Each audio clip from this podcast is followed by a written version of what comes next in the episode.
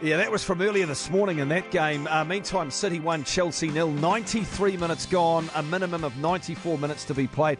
We'll get you a full time score shortly. Our international correspondence with onenet.co.nz, New Zealand's leader for cloud computing, Russell Hargreaves from Talksport in the UK, is here with us. Russ, we'll get to Chris Wood's performance. Uh, we'll also get to Arsenal's defeat this morning, which you called for Arsenal TV and for Talksport. But NATO's not here, but I'll call it anyway. Man City will win and they are, I think, going to get to like at least a minimum of 100 points this season. It's just absolutely incredible, isn't it? And you know what's so impressive, Kent? Someone like Bernardo Silva doesn't get much of a kick in the big games for weeks and weeks and weeks. There's no Raheem Sterling at the moment. And as you say, I commentated Thursday night at the Emirates. The City destroyed Arsenal 3 0. Could have been far, far more if they'd wanted. Bernardo Silva was absolutely brilliant, and he is the match winner in all likelihood again today. And this is probably their fifth or sixth player in that kind of attacking midfield position, it's just frightening. They are such a good team, and fair play to him to take his chances when they come. Oh, well, normally when we call things, someone else scores. That's what I was hoping would happen, that Chelsea would score an equaliser. But it, do, it doesn't like, look like it will happen, which now means Manchester City, what, 18, 19 points ahead of, of Manchester United? Yep.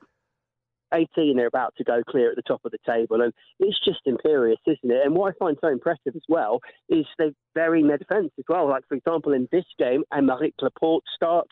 The other day it was Vincent Kompany on Thursday. You've got just so many quality players fighting for opportunities. Zinchenko, the youngster, starting at left back, the Ukrainian. It was Danilo on Thursday. We've got this nucleus at Man City of about 20 to 25 absolutely world class, top class players. And Pep Guardiola just rotates them at will, and they all slit in and slot into his collective quite brilliantly. So fair play to them. They are just head, head, head and shoulders above everybody else. And, you know, the Arsenal game was just something to be held on Thursday. Quality of the goals I witnessed live there. And again today, to beat a team of Chelsea's calibre, yes, they're not quite what they were. And yes, there's pressure on Antonio Conte, but still, to back it up with another win, it's just absolutely outstanding, isn't it? And sometimes you take your hat off and say, they are just too good. Yeah, hey, we can confirm that full time score for you. Man City 1, Chelsea nil. Liverpool now into second, 18 points adrift of Man City. You called the game earlier this morning, Brighton 2, Arsenal 1. We heard the back end of that piece of commentary from another commentator suggesting the heat goes on to Arsene Wenger. Honestly, how many questions has he been asked this year about his future, and does today's result change it? I think it is as, as follows, Ken. He will leave at the end of this season.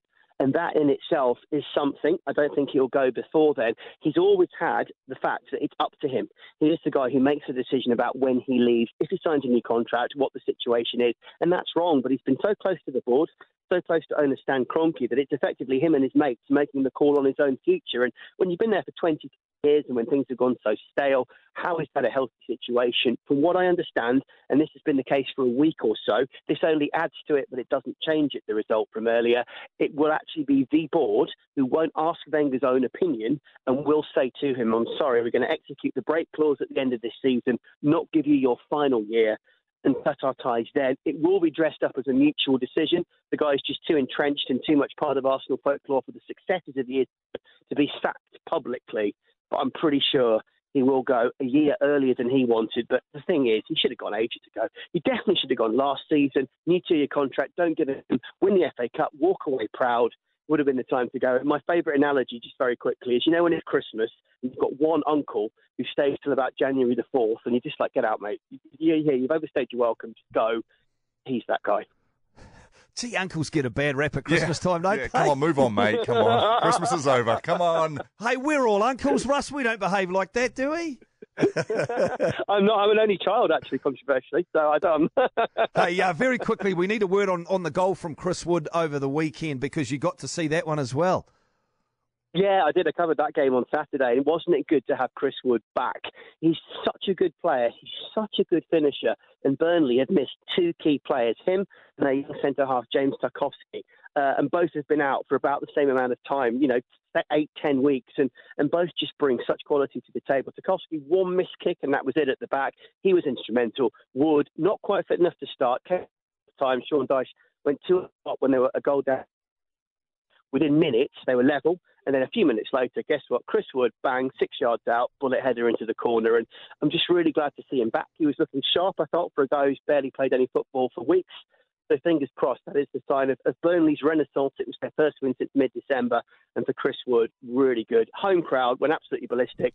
He loved every minute, and he led the line really well for the rest of that game as well. Two one up, ran down the clock, did all the things that you'd need from a striker. So yeah, Chris Wood, big tick your boy is back and he's looking absolutely bang on it already. Hey, Russell, presumably your wife has siblings though, so technically you're counting as an uncle?